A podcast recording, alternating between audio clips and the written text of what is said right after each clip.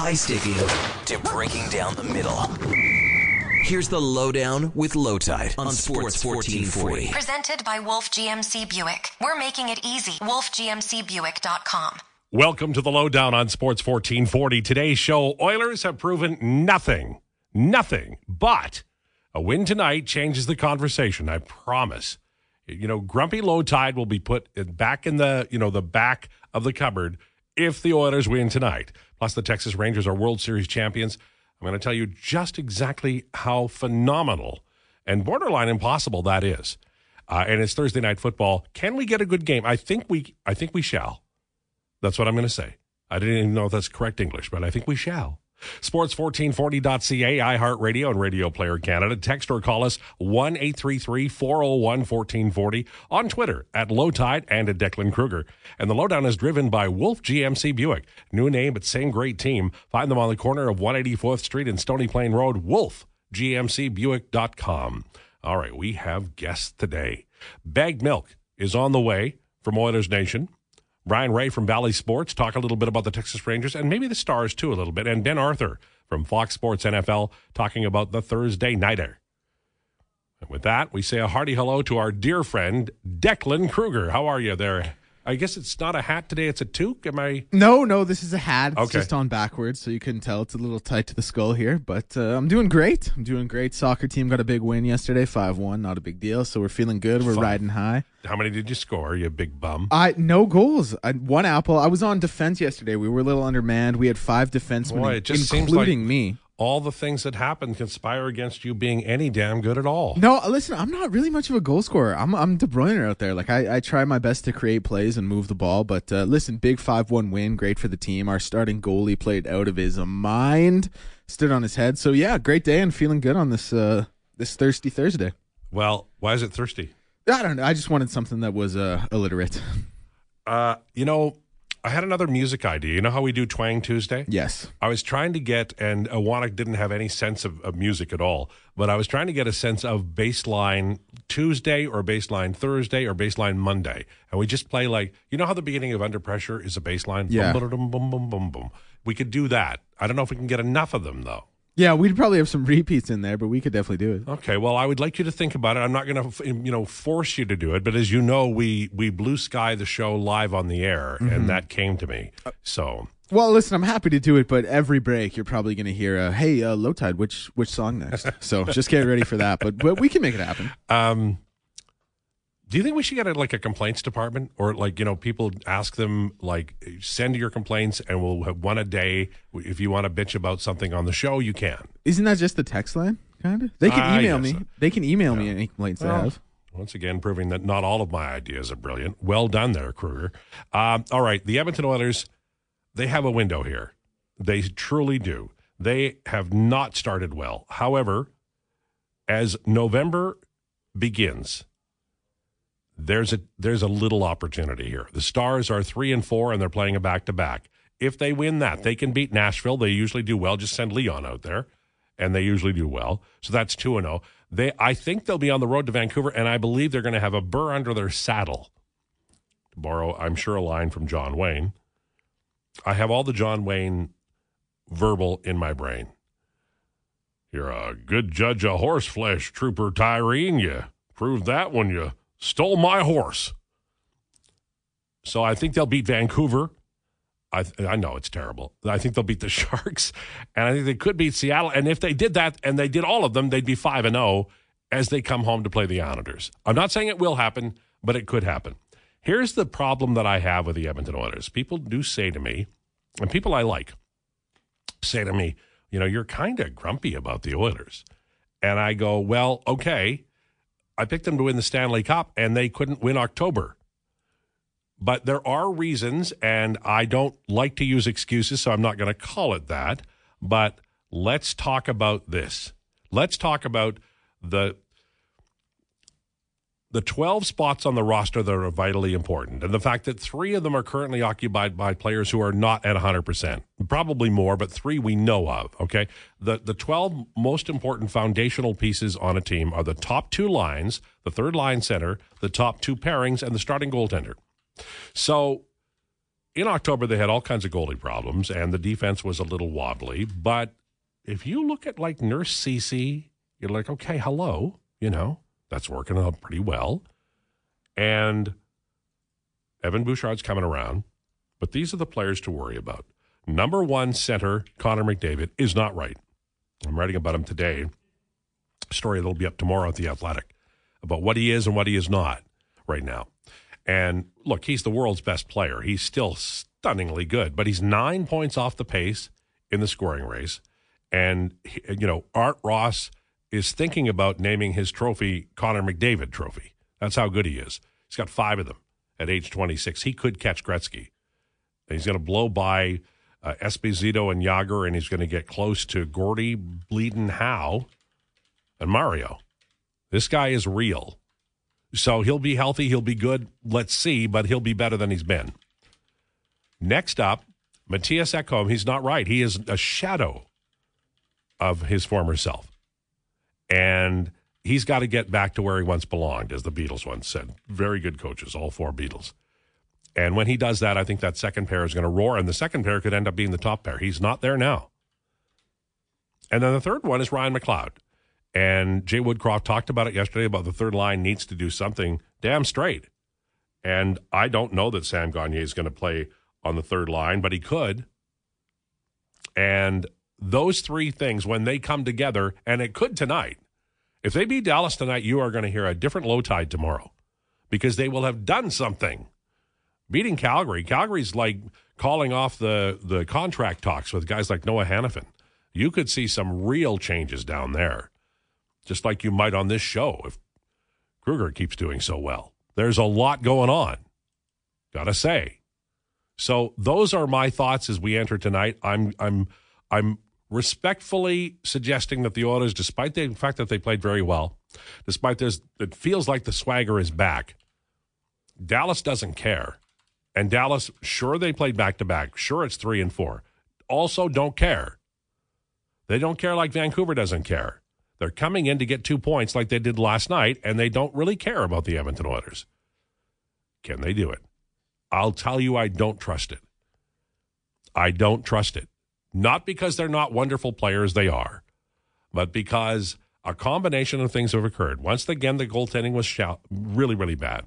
I think Jay Woodcroft has stopped doing the things that made him successful. And the injuries were impactful in October. I think they'll be better. McDavid, Ekholm, McLeod, they're foundation players on this team because of the roles they play. And it's important that they get back to where they once belonged. All right. Do you have anything to bitch Ramon about? Because I'm going to talk about the Texas Rangers in a minute. No, I'm I'm go do do your thing. I'm feeling great. Uh, spirits are high. I have nothing to complain about right now. Are you sure? No, I am. And you know what? I'm I think I'm in such a good mood because I just woke up this morning with a gut feeling the Oilers are going to win tonight. Okay. I can't explain well, it. Please I've, tell me what you like. What is leading you to those things? No, like there's no analytical reasoning behind it. There's nothing that uh, there's nothing I could do. There's nothing I could say that would put stats behind this opinion. I just woke up feeling like it's going to be a 3 1, 3 2 victory. And I'm very happy about that.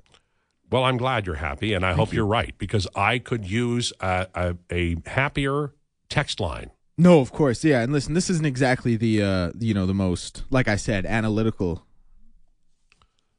response I've ever given, but right. uh, that's that's how I'm feeling. Opening my coffee there. I'm sorry. I. Mm. Oh yes. Okay, so Texas Rangers won the World Series, and they've been in the World Series, but this is really, really impressive. I want to tell you when I was introduced to Texas Rangers and why, because of that, I'm delighted by what has occurred. I also want to tell you that Frank Howard, who was 6'7, 255, and a big time home run hitter in the major leagues for a long time, went to the Ohio State University. He passed away on October 30th. The Rangers win two days later. Now, Frank Howard had a wonderful career. He did play for Texas, but only 95 games. But he goes back almost to the beginning of the Washington Senators, who are actually the Texas Rangers. They moved. And the team that I remember is the 1970 Texas Rangers, or sorry, Washington Senators. Ted Williams was the manager, and he was even if the team was bad, Ted Williams was so entertaining that he could sell tickets, and the media showed up when he talked. He was a very compelling individual. And they had Mike Epstein, a 20 home run hitter at first base. They had Aurelio Rodriguez, who was a really good third baseman. They would end up trading him away. Frank Howard hit 44 home runs. I'm not kidding you, 44. They had a kid named Del Unser who ended up playing for the Expos later. And a pitching staff that was interesting. They had Dick Bosman, who run 16 games, Joe Coleman, who was good, but only won eight and lost 12, Casey Cox, George Brunet, Darold Knowles was their closer. He lost 14 games that year. And Horatio, Horatio Pena as well was on that team. They just weren't good. They lost 92 games. And they eventually would move to Texas. And they would continue to do weird things. And by weird, I mean they had a guy named Jeff Burroughs win a MVP award on a year. I think they, I, I, I know they missed the playoffs, but they were also bad. And in 1973, they selected a man named David Clyde, who was a left-handed pitcher, number one overall, out of uh, high school. I'm sorry, Texas A&M. Lying already, and he went in the first round, number one overall, and they passed on some great players: Dave Winfield, Robin Yount, just two of them. I mean, they could have had they had the number one overall pick, folks. But no, they went with David Clyde. That was a mistake. And they have done weird things. Lenny Randle was probably the most famous Texas Ranger for really the first 30 years of their existence, if Jeff Burroughs wasn't. Lenny Randle was famous for beating up the manager. He was, uh, I think, a middle infielder, and Lenny Randle didn't like the way Frank Lucchesi, who was the manager, talked to him, and he pummeled him, rained down blows, quite the deal. And I think it was over respect. Men. and anyway, that's the Texas Rangers. So even when they were good later on, I never really lost the sense of the Washington Senators of my youth and the Texas Rangers of my youth. And I, anybody who's a Texas Rangers fan, and I doubt there are very many in our uh, part of the world, uh, just abs. If you were you were a fan all this time, I'm delighted for you. I'm delighted for every Texas Ranger fan, and really just for me for being aware that this was happening and came out of the blue. And if you're a Toronto Blue Jays fan, I was going to ask you this, Kruger. Are you happier now that the Rangers are the team that won it all? I not really. Like I don't. I don't know. That's a good answer. I don't really have So much good. opinion on it if it's not the So Blue good. Jays. Like, I listen. I, I've said it before. I want to see generationally, historically good players succeed and get that ring because it's so tough to get a ring in baseball. If Bryce Harper hadn't left the Nats, he would have won. He would have, yeah. Well, I mean, who knows what would have happened? I mean, this, that, and the other thing could have gone one way. Something else could have gone the other way. But I get what you're saying. And listen, if if a generationally, historically good player isn't in the running for a ring, the Toronto Blue Jays aren't in the running for the for the World Series championship. I lose a bit of interest. Simple as that. So it, you're saying it doesn't matter. No, I mean, It's listen, like it's like when you leave the road and your parents just fall limp because why exist? Is that what you're saying? No, I wouldn't say that, but I would I wouldn't say it doesn't matter, but I would say from a selfish standpoint the the vested interest I hold lessens. All right, I'm going to ask you one more question, then you can get back to your typing and your watching video games. Thank you. Um, Thursday night football traditionally really bad. Like I mean, I don't they they Terrible. they kind of wear bumblebee uniforms sometimes, and there's you know um, people trying to get out of the booth because it's so bad. Do you think we'll get a good game tonight? I don't. I don't. I think Good answer. I think it'll be a bit of a sloppy game. I think we're going to see a lot of punts. I really like Will Levis. I liked him at Kentucky. I liked what he did last week in his debut.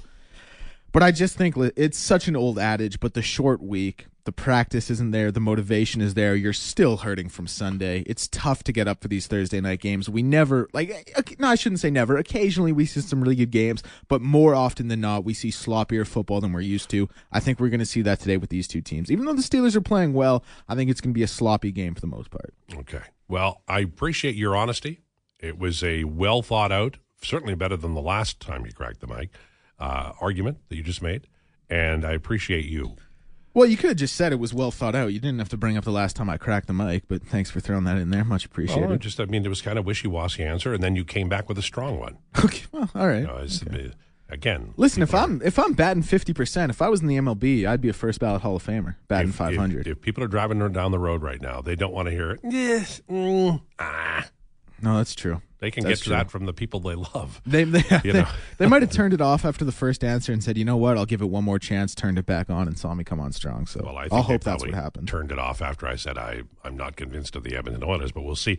All right, uh, Brien Rea on the way. We're going to talk about the Dallas Stars, and I'm gonna I am sorry I'm going to talk about the Texas Rangers because he covers them, and why the hell not? Uh, and then at 12:40 today, we've got Ben Arthur, NFL on Fox, AFC South reporter. We'll talk about that Thursday nighter in the community. Bag milk. Brought to you by United Sport and Cycle. That'll happen at 1 o'clock, 120. NHL rumors interspersed in there. We're going to have your comments. Like this one. If the Texas Rangers had stayed in Washington, would the Expo still be in Montreal? No. No. Uh, George Steinbrenner and Bud Selig decided that since the Blue Jays were going to win the World Series twice, they couldn't allow Montreal to win it again. And then they were just about done with Canada. Uh, and uh, highly regrettable because they made a bunch of orphans out of Expos fans like me. And although I love Doris Kearns Irwin, I love her as a writer. I think she's brilliant in terms of her politics and her presidential historianism. Not a word. I cannot believe that my Expos are gone to this day. It hurts me badly. All right. Enough bitching and moaning. On the way, we're talking baseball and we're talking Dallas Stars. This is the Lowdown with Lowetide on Sports 1440. It's the Lowdown on Sports 1440, driven by Wolf GMC Buick, 184th Street and Stony Plain Road. Delighted to be joined by Brien Rea from Bally Sports to talk. Well, we can talk about the Dallas Stars and the Texas Rangers. Uh, I'm going to start with the Texas Rangers because this is unbelievable. I remember when they were the Washington Senators. I remember Frank Howard, who passed away a couple of days ago, and now they're World Series champions after all this time. What's the atmosphere? It must be over the top for all Texas Rangers fans who range in age from two to 200. It, it's a little strange, and I, I appreciate you having me on because it should be a fun hockey game tonight. But if anybody knows the history of the Rangers down here, and I'm not a Dallas native, but I've certainly learned it over the years, they're fired up, they're excited, they almost they cannot believe that the Rangers actually won the World Series, but there's still this little shred of trepidation to where the entire fan base, I think, is waiting for somebody to wake them up and say, "April Fools, you didn't actually win it." Like it, it's it, it's almost they can't believe that they've done it. But I would imagine when they have the parade uh, coming up on Friday, and they see that trophy back here in Dallas, it'll finally sink in for this market that uh, they've got a baseball champion finally. Well, it's it's there's the the things I remember drafting David Clyde in '73, uh, Jeff Burroughs' big season, Lenny Randle going like off on Frank Lucchesi. It, it the the stories that that we remember from Texas are some of them are pleasant. Ferguson Jenkins, uh, uh, Ted Williams was a, a very popular guy, but this is actually winning a baseball ge- season and they they were so slow leading up to the end of the year. There was possibility they weren't going to actually make it. It's it's an amazing story. It really is, and I I know that there's a big debate about the whole playoff format and should it be tweaked or you know for for teams that won their division to not make it to the the championship series and on and, and I think people forget yeah the Rangers technically were in the wild card round but the AL West was a juggernaut of a division. I know the AL East, I think, got a, a lot of a lot of hype throughout the year, but it was Houston, Seattle, and Texas basically throwing punches at each other within those top three spots, and, and it did feel like whoever came out of that division was going to be very dangerous. It just so happened to be two teams were dangerous because they had to go through the Astros to get to the World Series. But yeah, as it's weird. As surprising as it is, you look at their lineup And that is a lineup that is capable of scoring four or five runs in the blink of one half inning. It was just can the pitching survive, or in some areas, can the pitching get hot enough for enough of a period of time that the offense can do the rest? And I think when you break down the whole playoff run, that's exactly what happened. I mean, they slugged their way through the first two rounds, and then they slugged their way in the last two games of the series against Houston and they pretty much slugged their way through the Diamondbacks, you know, top to bottom. So that that, that was kind of their mo all season. And it's like I, I I looked at the roster the other day, and then we're going to get to the stars, but. I looked at the roster the other day, and there, like, there's a lot of young guys. Like, this is not a team that is, you know, uh, fading here. The, the, the erosion is going to take some time. They're a good ball club. They've got they've got foundational pieces in place, like Corey Seager and Marcus Semien as middle infielders, they're on long term contracts. Um, Evan Carter, who's the rookie who came up to play in the outfield, he's clearly here to stay. Josh Jung, before he got injured, was probably going to win the AL Rookie of the Year award, but the injuries caught up to him. So that's a young player in place. And then the other thing, like, I know Max Scherzer had a rough postseason, but they didn't just rent Scherzer at the trade deadline. He's back next year there's a lot of pieces of the pitching staff that is back. So, yeah, the contract situation is always going to come into play. And when Adolis Garcia is due for his next contract, man, is that mm. guy going to get paid yeah. wherever it is? But these they they've lost 200 baseball games the previous two seasons, and they weren't exactly destroying the league even before that. So they rebuilt their farm system with young talent coming through the pipeline, and they finally had one. Some of that young talent emerged this season, and some of it they used to go get pieces that they needed near the trade deadline, which is exactly how you want it to roll if you're a major league organization. Sports 1440, this is the Lowdown with Lowetide. I'm Alan Mitchell, hanging out until 2 o'clock today. And Jason Gregor Show, we're talking to Brien Rea from Bally Sports. So, I look at the Dallas Stars scores this year, and I'm like, they're opposite Oilers. A 2 1 win in a shootout against St. Louis, 4 uh, 1 over Pittsburgh, 4 3 last night against Calgary, desperate team. A lot of th- some 3 2s in there. Uh, this is a team that, that if I if I look at the numbers, just the pure numbers, they're they're giving up well 20 goals in 8 games is is is a really nice number for a team to surrender th- this team could easily come in and get outplayed by the Oilers and still win because the goaltending could steal the game. Fair? Incredibly fair. I, I would say the the best player for the Dallas Stars so far this season has been Jake Oettinger. and that's frankly, I think every team wants to have a goaltender be their best player. You don't want to have to rely on your goaltender every single night to win the game for you. But the goaltender is the ultimate security blanket. And as you said, going by the numbers, if you look at the season that Jack Campbell and, and, and Skinner have been having up there, it's a polar opposite compared to what Jake Oettinger has been doing down here. Now, it's never 100% on the goaltender. There does need to be some help in front of him. And and I think one of the question marks with the Oilers entering this season, we, we know how good they are. We know what they have up front.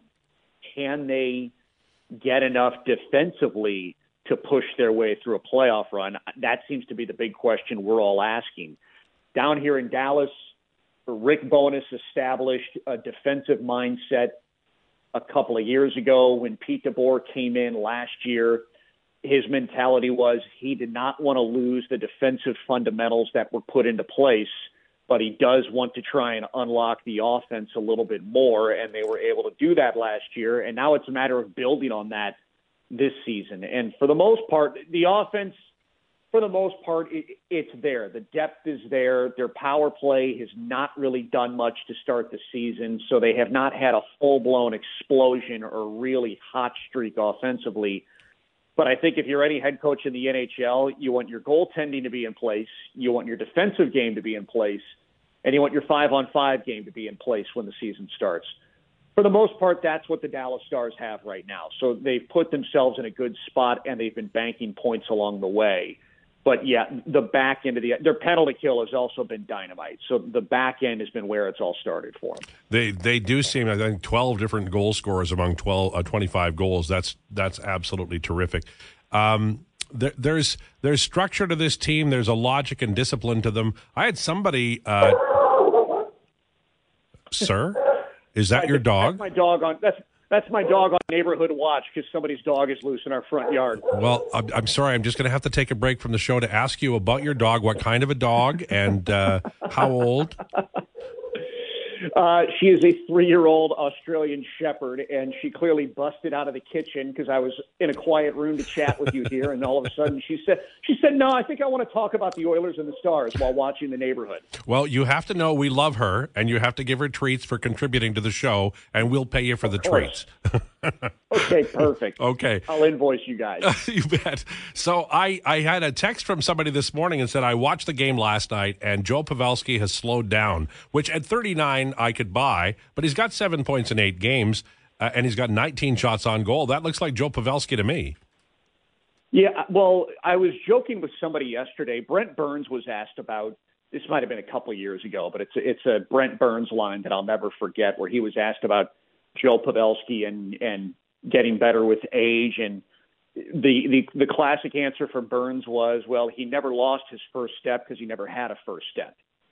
And I, I think for a player, I think for a player like Pavelski, I, I, I don't know. He's never been a speedster. I just think this puts the spotlight on his hockey IQ and his intelligence as a hockey player. Like he he thinks the game at a very impressive level, and I think for whether he's 39 or not 39, because of his intelligence, the way he knows the game and knows his own body, and he knows the two guys he's playing with, Roope Hintz and Jason Robertson. He knows what he needs to do to let those two succeed in their best fashion possible. He also knows where he can go on the ice so they can be successful and read off him a little bit. And he is still the ultimate net front guy, whether it's deflections or just making smart plays near the front of the net. So, you know, he he doesn't need to lead the counterattack rush. He has Roope Hintz to do that. He doesn't need to be a power play sniper on the flank because that's what Jason Robertson does. He finds space within a four to six foot radius of the net, and he finds a way to make plays or put himself in a position to make plays in that area. You don't need foot speed to do that. You need smarts. You need to be able to read the play, and so that, I think it just speaks to his intelligence as a player. One thing that, that the the stars do well, and what was the dog's name again?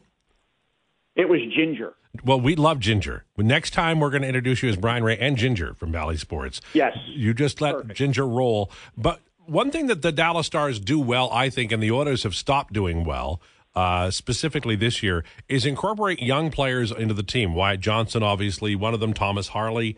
Uh, Ty Dellandrea is still young. Um, uh, even Miro Heiskanen. The, the draft and develop model during the cap era is vital, and I think Dallas has a pretty good model. Is that fair?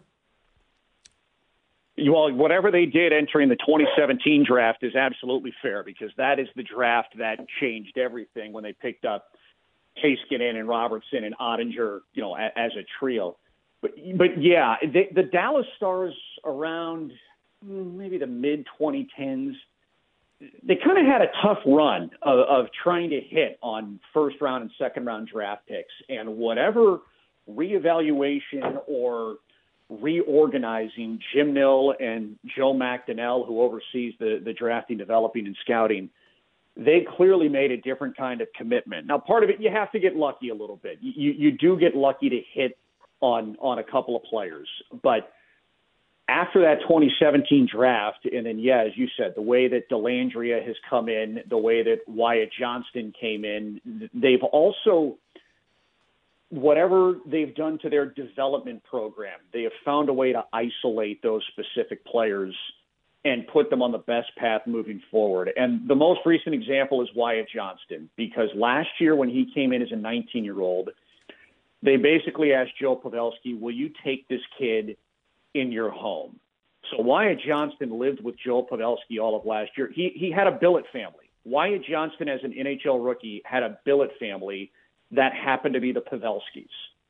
So I don't think you can ask for a better NHL hockey parent if you're a young 19 year old player in the league playing for the first time. And then on the ice, they put Johnston with Jamie Benn the entire season. If I'm 19 years old and I'm looking for the ultimate big brother on the ice, Jamie Benn is a pretty good counterpart to have there. They they they put him in a position to succeed. And Wyatt Johnston this summer decided to go live with the Pavelskis again. He just said, "Why change any of this? Let's just do it again for my sophomore year." So they're finding individual ways to put players in a position to be successful. Which part of it is you have to take advantage of your drafts, but once you get those players, you need to put them in a position to find successful moments. Brien, thank you for this. I really appreciate it. Uh, thank you as well. My apologies for the no. dog interruption, but uh, it should be a fun one tonight. Thanks, guys. Please do not apologize for your dog. We love it. You have a great day. you too. okay. Bye bye. That's Brien Rea from Bally Sports. Love dogs. Love dogs. And you know what? If we listen to dogs more, there was probably some kind of thing going on in the neighborhood. Just warning everybody. My dog barks at my neighbor John who's the sweetest man alive. He's so kind. He's helped me so many times over the years I couldn't even like describe it. And there he is, out in his little lawn or wherever, and my dog is just twelve pounds of horror, you know, giving him hell. Love it. Brien Rea from Bally Sport. We have to have him back. Was, was it Ginger? Was that the name of the dog?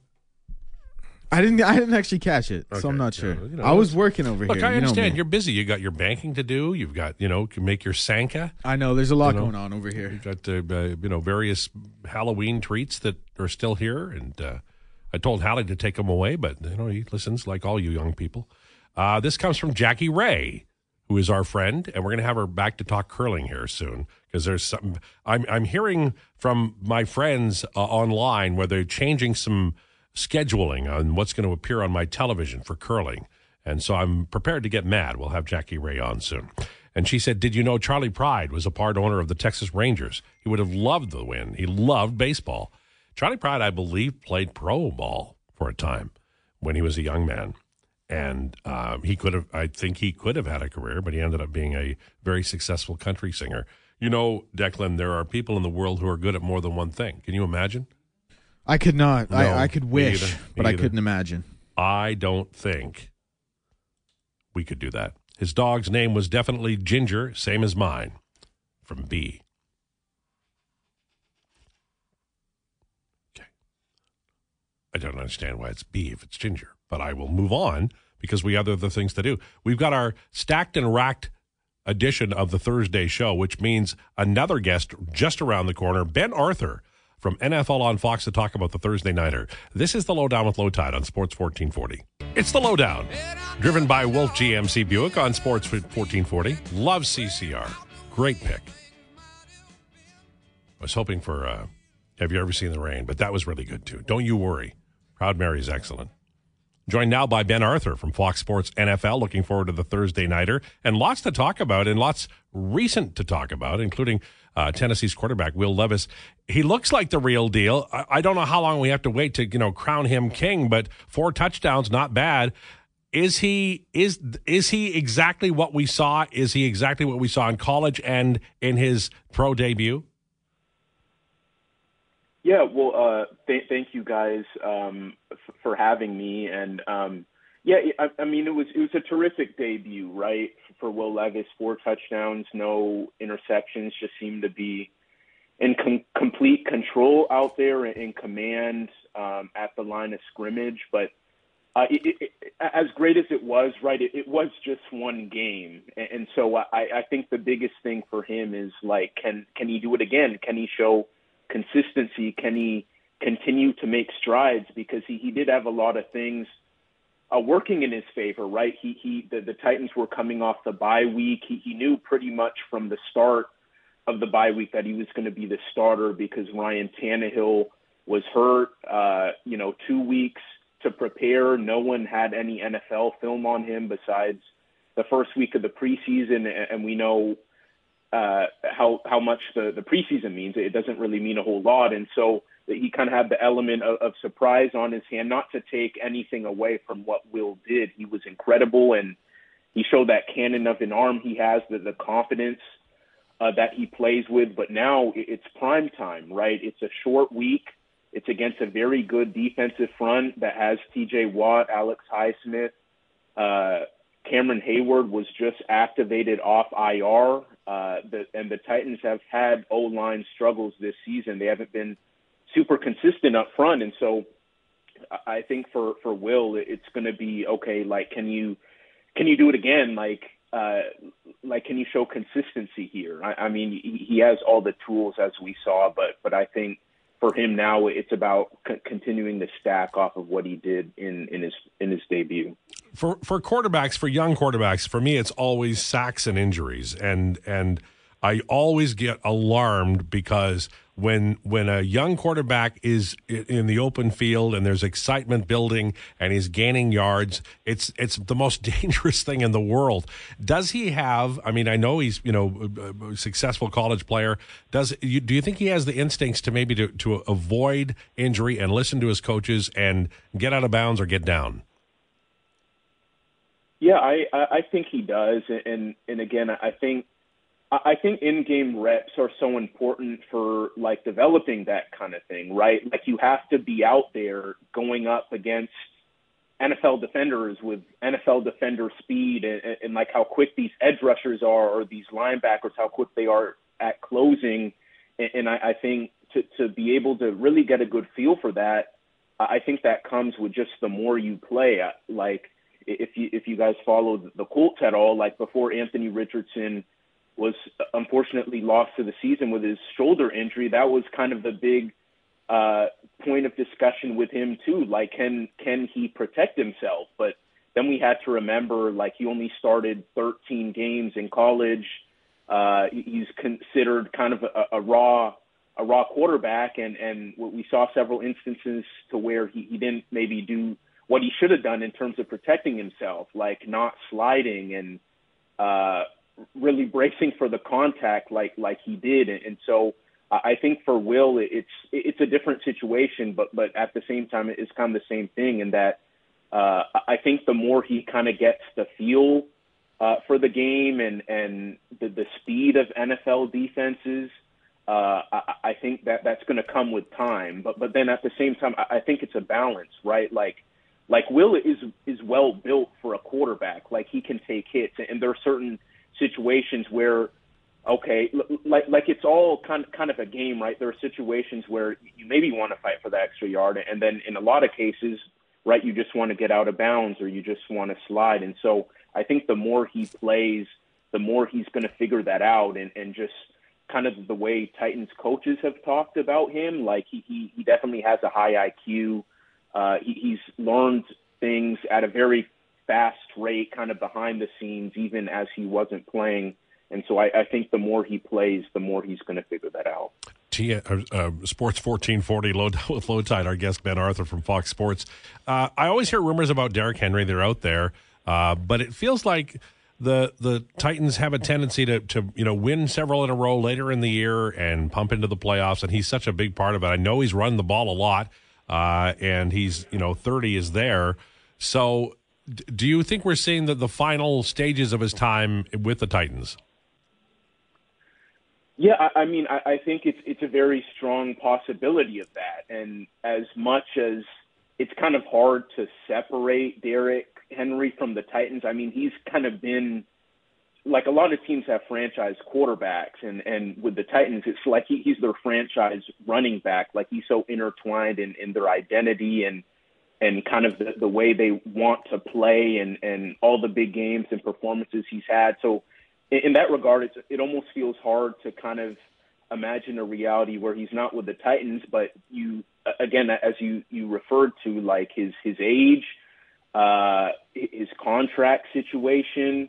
Uh, so I just, and I just think with, with kind of where the Titans are headed, uh, and we saw the trade that they traded Kevin Byard, who, apart from Derrick Henry, like he's their franchise, one of their franchise cornerstones. You, you look at kind of where this team is headed. They're they're headed towards a reset this coming off season, and it's looking like it's going to kind of be built around Will Levis, ideally, and uh, and you look at it in Derrick's situation where he is at in his career, like he, he's maybe going to want to go somewhere where uh, that they have a chance to com- contend for a Super Bowl, and that just doesn't seem like uh, in the sight for for the Titans in, in the immediate future. And so, uh, so yeah, I, I think there's a very strong chance that this is the last year we see him uh, in Tennessee. Is it impossible uh, for for him to to return? No, no, but I just I just think where this franchise is headed, and having the the new GM in place and Ran Carthon, and and and kind of like this iteration of the Titans we've seen the last several years, I, I think that's coming to an end. Ryan Tannehill is also in the last year of his contract. They have a bunch of other guys who are in the last year of their contract. I think it's going to kind of be the changing of the guard for them, and and because of that, um, yeah, I, I think it could be Derrick's last year in Nashville. DeAndre Hopkins has really helped out a position that was perceived to be, and at times, uh, uh, you know, an issue of the receiver position. He's had a good run here. Is this a uh, you know, kind of a last chance Texaco a spurt here, or do you think he can sustain it? No, I, I think I think DeAndre Hopkins can can definitely sustain it. I mean, he's been consistently available and productive for the Titans all season. Uh, like when, maybe when he hasn't gotten the ball, it, it's because of issues the Titans are having with their O line or, or kind of an issue that, that Ryan Tannehill was having. But you look at just what he's been able to do when he has the ball in his hands. He's been very productive, and you look at the, the numbers he's pacing for. Like his numbers are pacing to be better than any season that uh, than any uh, single year that AJ Brown had when, when he was in, with the Titans, and so he's been very productive, uh, even though he's, uh, I don't know his age off the top of my head. I believe he's uh, like 30, 31, but, uh, but he still has plenty of juice in the tank. And, and if, uh, you know, any hope the Titans have of kind of making a run, uh, like he, he's, he's going to be a big part of that, uh, because we, we know, uh, the Titans kind of motto has kind of been like you know run run game and and and kind of the defensive front. Uh, but with having a receiver like DeAndre, I, I mean their their ceiling is definitely higher having him in the mix, and so um, so yeah, I think he can certainly keep it up. He, he's been doing it uh, all season, and even though he, he didn't play that many games with the Cardinals last season uh, due to uh, suspension. Uh, his you look at that 17 game pace, he was still putting up prolific numbers. Actually, in the games he played, I think it was uh, eight, eight, eight or nine games or so. He had more receiving yards than any Titans receiver had all of last season, and so uh, he, he's kind of been able to con- continue that being with the Titans now, and yeah, I certainly see him keeping it up as long as the Titans can get him the ball. You can take four minutes or four hours. The final question is: uh, How do you how do you game plan for T.J. Watt, Ben Arthur from Fox Sports?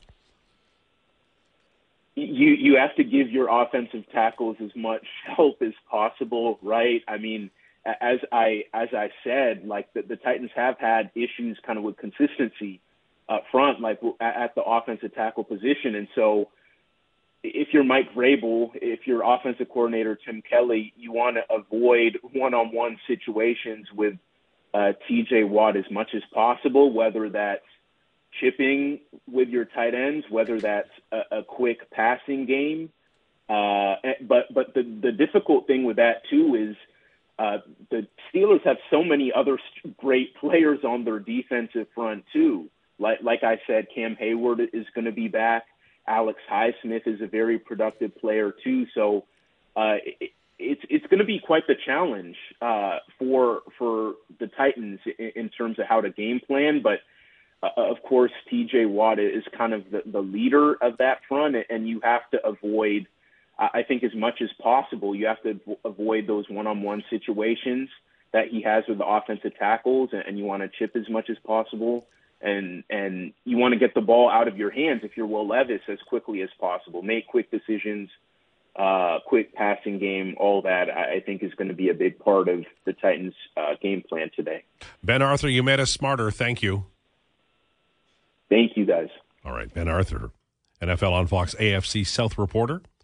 And of course, he'll have all eyes tonight on the Titans and the Steelers. Good football team.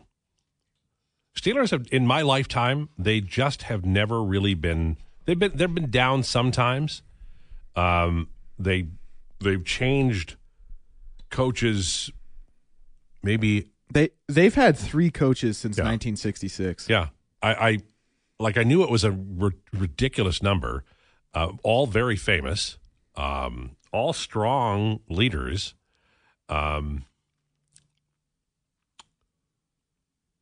Noll Cowher and uh, and uh, Tomlin. Tomlin, right? But all like you know extremely successful, Yes. and for some reason are able to, you know, everybody's wow, we got to rebuild, but they just reload. They do. They're always in the mix. Mike Tomlin has never had a season below 500. In an entire tenure, that is incredibly tough to do. In in fairness, this show has never had a show below 500. No, no, so- I, I'd say we're like the worst we've ever got is like 570, maybe, maybe we- 555. Well, you know, if if if we were ran the bases a little better and and you know the the umpires would call the balls and strikes a little a little better, we'd we'd be fine. I don't know if you if you likened this show to football records. I don't know if we've ever gone gone the whole way, gone 16 and 0 in the regular season, 19 and 0 in the playoffs. But we've probably gone about 14 and 2 and won a Super Bowl. Sure, I think we have. You know, Okay. and uh, running it up the gut. That's what we do. Uh, hey, LT, today is the 34th anniversary of the Jimmy Carson trade for Petr Klima, Adam Graves, and Joe Murphy. Best trade in the history of the Oilers, as far as I'm concerned, from Stampeder. Best history, best trade in the history of the well, the Gretzky thing was an acquisition over, I think, backgammon. Um, hmm, hmm, Dougie Weight trade was great. Uh,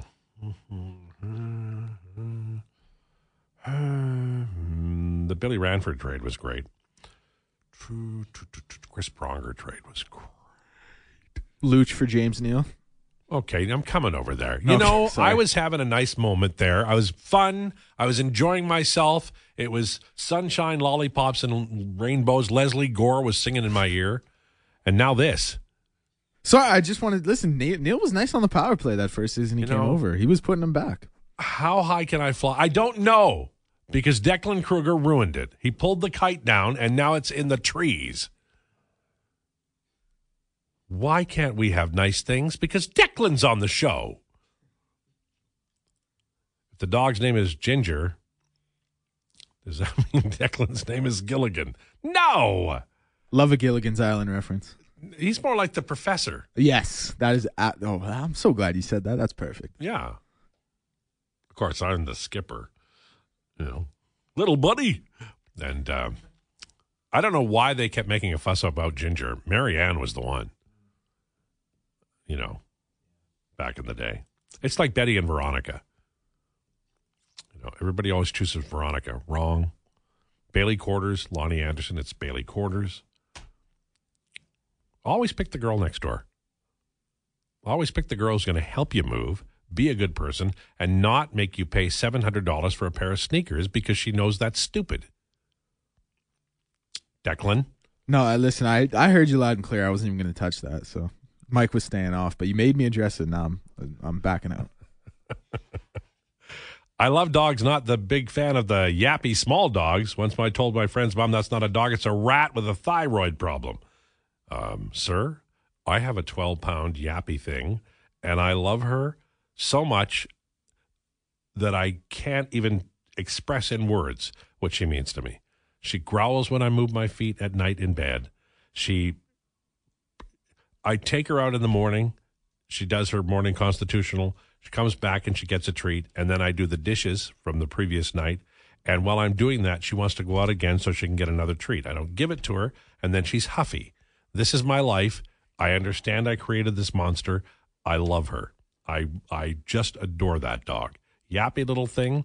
More, please. That's all I can say. On the way, Baggedmilk from Oilers Nation. This is Low Down with Lowetide on Sports 1440.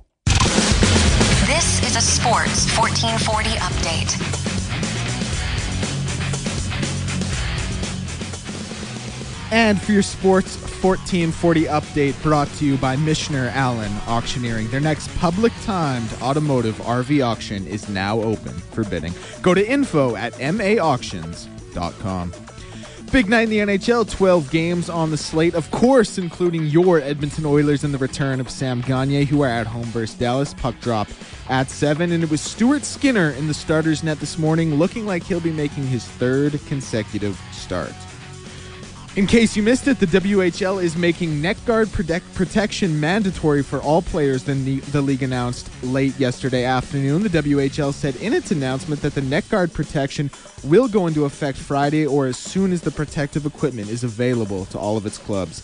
WHL players will be required to wear neck guard protection equipment while participating in practice and games according to the league. Former Edmonton Oiler Caleb Jones, who was recalled on Tuesday to the Colorado Avalanche, was sent down to the AHL affiliate of the club, the Colorado Eagles, earlier today. Four games in the NBA, including the Toronto Raptors in Philly to take on the 76ers. Tip off for that one is 5 p.m.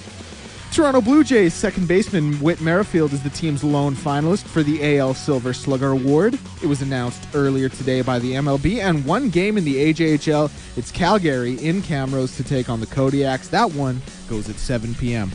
I'm Declan Kruger. This has been your Sports 1440 Update.